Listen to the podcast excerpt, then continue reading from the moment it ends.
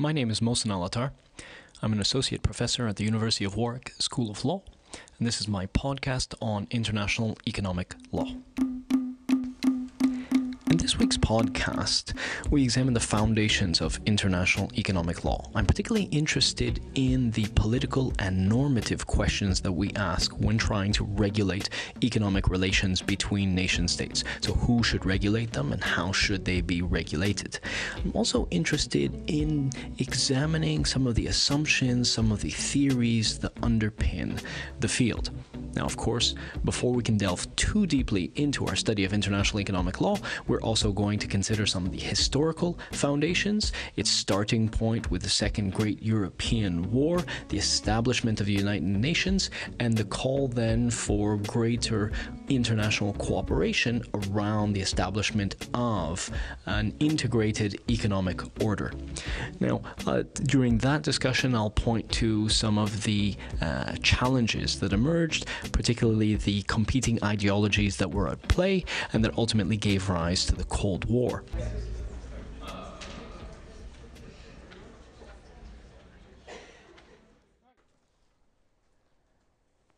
Now, the challenges of both teaching international economic law, the challenges of developing international economic law, to me are self evident, and I'm sure you've picked up on it already. The rationale behind international economic law is very straightforward. It has to do with what you could refer to as the compression of time and space. How long does it take for you to send a message to a family member or a friend who's at the far end of the planet? And the answer is what? 0.001 seconds? That is it. And if you were alive four generations ago, or let's say, just go back to your grandparents' days, forget four generations, just go back to your grandparents. How long would it take for them to communicate with a family member elsewhere in the world? You're smiling. How long do you think it is? Days? Right? Optimistic. that is someone who has never used snail mail before. Weeks? Months? I recall being a child so we're going into the 80s, not that long ago, and making a phone call from Canada to Egypt, where my family is, making a phone call and waiting for the connection 45 seconds. And then it's like, Allo, Aiwa. And you're waiting and waiting, and then it gets disconnected. And then you sit and you wait. And maybe another hour someone else will call back. And maybe not. Because that's it. The system is down. That is one generation ago. Time space compression. For us to achieve that time space compression, what we needed to do was to build a system, a network that reaches globally, universally.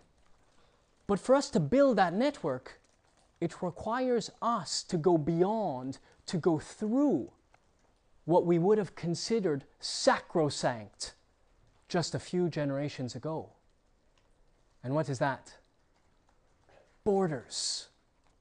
I have to go through borders for communications, transactions, exchanges, for all of those to happen at the speed that you enjoy today, it requires us piercing through that anachronistic nation state system that has existed since the Treaty of Westphalia. So, since the 17th century, we have to treat it differently. Anyone here ever sent money to someone abroad? Or, well, your students? Anyone here asked for money from someone abroad? Of course. And the question is, at what time is it going to be in my account? That is only possible because of the framework that has been built. But as we pierce through that, we create what is an interdependent system. That interdependency is what makes international economic law an inevitability if we are not, if we are interested in building that type of a system, it is essential that we cooperate. And that cooperation was the basis of international economic law. And yet, because there's always a flip side, interdependence is a source of challenge. It is a source of challenge because we reject that dependence we have on others. We still live in nation states.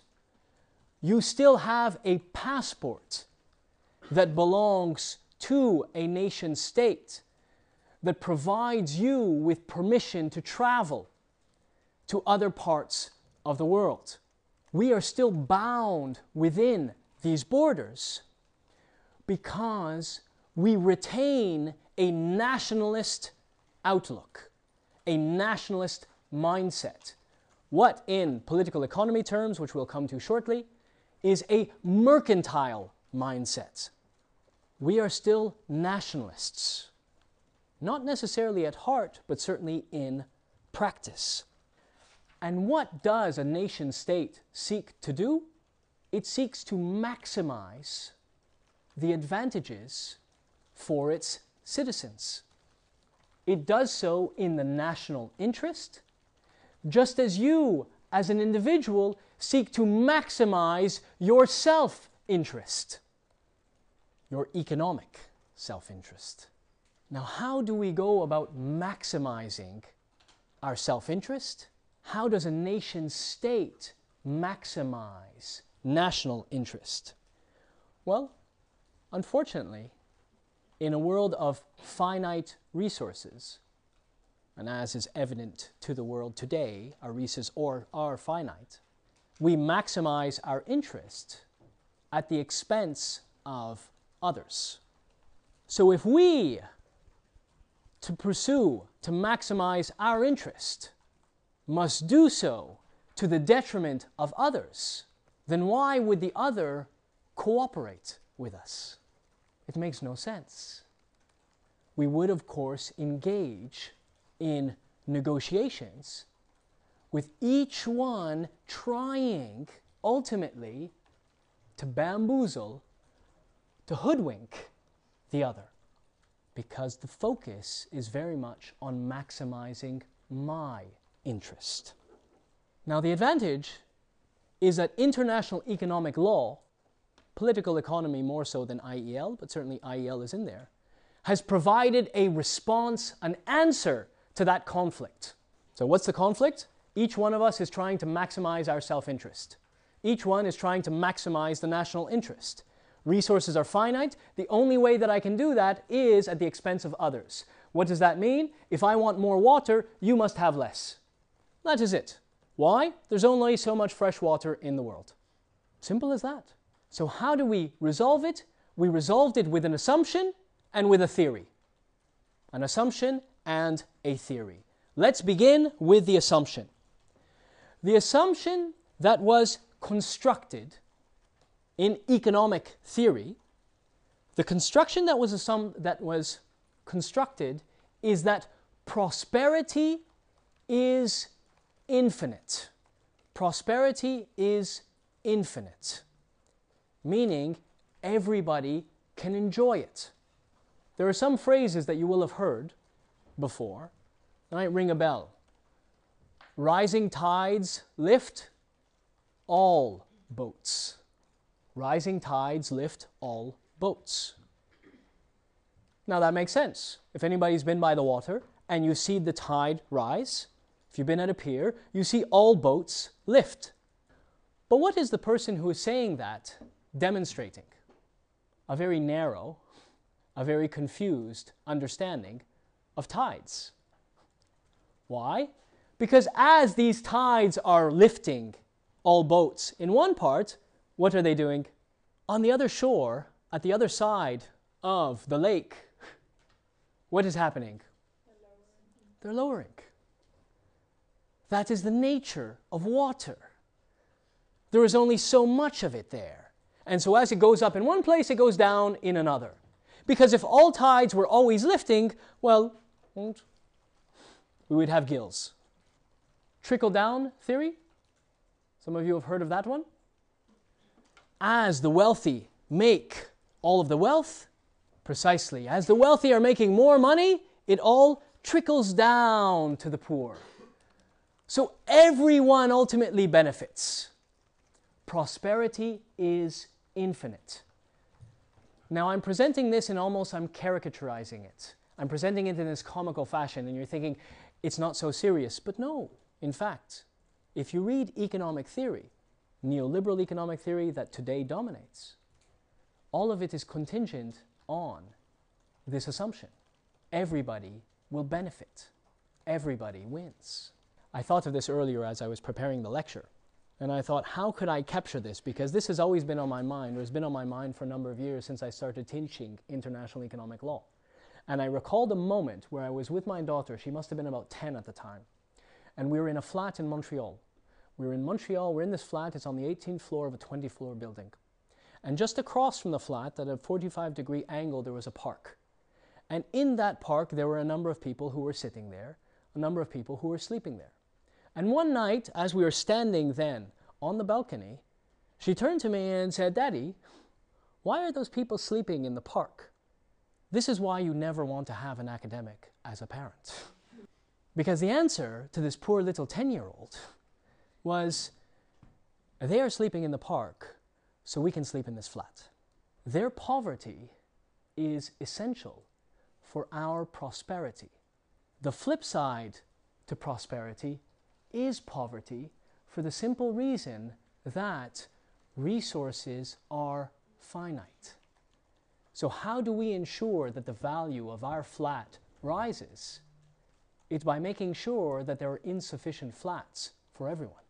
Because if there are insufficient flats for everyone, well, now there are some who will pay more to get what is made scarce. But nobody says that that is a necessary component of the economic system that has been constructed. What we are told is that rising tides lift all boats. So that was the assumption. But then let's move to the second part, which is the theory. And the theory, which is well known, is a theory of comparative advantage. Theory of comparative advantage. And what does the theory of comparative advantage tell us? The theory of comparative advantage tells us that countries reap gains. Remember, maximizing the national economic interest.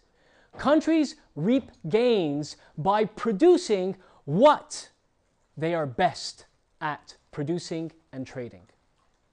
So, should Britain grow bananas? No. Why not? The climate is not supportive of it. Should bananas be grown in the Caribbean? Yes. The climate is supportive. All right. Should bananas be grown in Korea? No. Unsupportive climate. Should mobile phones be built in Korea? Yes. Why? Koreans are technically savvy they would probably be able to turn on these lights. Okay, so we look then and we say, what you are good at, you should do. You maximize theory of comparative advantage, and then you trade what you produce with others. You produce them best. You are most efficient. You are most cost effective. So, Barbados should not bother producing mobile phones Instead, they should produce bananas, sell the bananas, and use the proceeds of the bananas to buy the mobile phones from Korea. Theory of comparative advantage. Makes sense. And the idea, the theory, which we'll come to a little bit more later, is that in the end, everything will even out. So, how does this impact on international economic law? Well, what we need to do then is to ensure the free movement of all of these goods and services.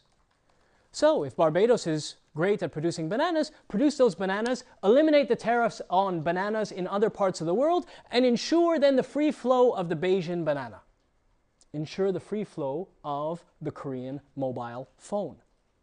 So we need then openness, open borders. We need to promote free trade. Now, the assumption all tides or tides lift all boats, rising tides lift all boats. The assumption prosperity is available for all. The theory one of comparative advantage. You reap gains when you produce what you are best at producing. Those combine then to promote the idea of free trade, which is the foundation of international economic law. Makes sense. But let me ask you would you prefer to own a plot of land where you're growing bananas, or would you prefer to own a factory that produces mobile phones? Pretty easy answer. And this is where the conflict returns. Because those who are being encouraged to simply grow bananas are going to point to the low added value, the low sale price of bananas, and say, in the end, I cannot sustain a population by growing bananas. Because the banana, you're paying how much for a bushel of bananas? A pound? Now imagine that. Think of that. You can go to the shop, you can buy four or five bananas for a pound. What is a pound to you? Starving, struggling, indebted students that you are. Even to you, a pound is virtually nothing. The store has a markup on that pound. And the markup in grocery stores on produce, fresh produce, is usually in the range of 30 to 40%. So that means that they paid the distributor 60p for those bananas. But the 60p that they paid for those bananas to the distributor has to factor in the fuel and the labor associated with the transport of those bananas from Barbados to the UK. I've flown to Barbados. I was lecturing at the University of West Indies. It's a 10 hour flight. Can you imagine how long it takes for a ship to arrive here? even with that time space compression, the number of people who are on this ship, the refrigeration of the bananas to ensure that they don't spoil along the way. Now, the distributor is paying those costs. So that must mean that they're paying the farmers something less than the 60p for the four bananas. So, how much do you have to sell your banana for?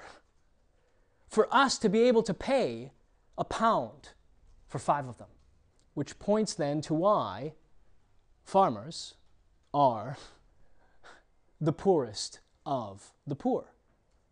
Well, in fact, the poorest of the poor are coffee farmers, which is ironic if you think of Starbucks and Costa and Nero. And then the second poorest farmers out there, ready? Cocoa bean. You're dreading that bar of chocolate you just ate earlier, right? yes. Chocolate. They're the second poorest farmers in the world. Which makes sense because the added value on growing that is so low, which is why precisely everybody would prefer to be making mobile phones. What is the markup on an Apple phone? Anyone know? Anyone? 78%. That is the return that Apple yields on an iPhone. 78%. And how much does the new iPhone sell for? 1,500 pounds. And you know the retailer is taking their cut also. So, in fact, the price of making that phone is ridiculously low, but it's being sold ridiculously high because that is the nature of the economic system that we have built. So, the assumption and the theory work. The assumption and the theory are legitimate if we do two things. One, we depoliticize it, and we say that the fact that the, Barb- the, the Bajans are the ones growing the bananas and that the Koreans are the ones producing the mobile phone, that has nothing to do with politics, that is purely an economic reality. And two, if we suspend disbelief And what do I mean when I say that? The idea that somehow Barbados, Bajans, could one day be as prosperous then as Brits with the economic system that is in place. That is the only way that we can maintain the assumption and the theory through fiction. And that fiction is quite standard, and anyone here who reads the Financial Times, you read that fiction on the regular. If you watch the Andrew Marr show, hell, if you listen to Prime Minister's questions, you are subjected to that fiction on a daily basis. But then, when studying international economic law, which is what we are doing here, we are interested in problematizing then the assumption and the theory, as the assumption and the theory, as I said, they point to openness. The idea that we should eliminate borders and allow the free flow of goods because that in the end will lift all boats. Everyone will prosper. But if the assumption and the theory are fictitious, then necessarily the claim that everyone will prosper is also fictitious, which then means that the laws that I have developed to or based upon this assumption and the theory are laws that are not going to allow everyone to prosper, but instead are laws that are going to allow some to prosper and others to suffer. So this takes us then to the starting point of international economic law.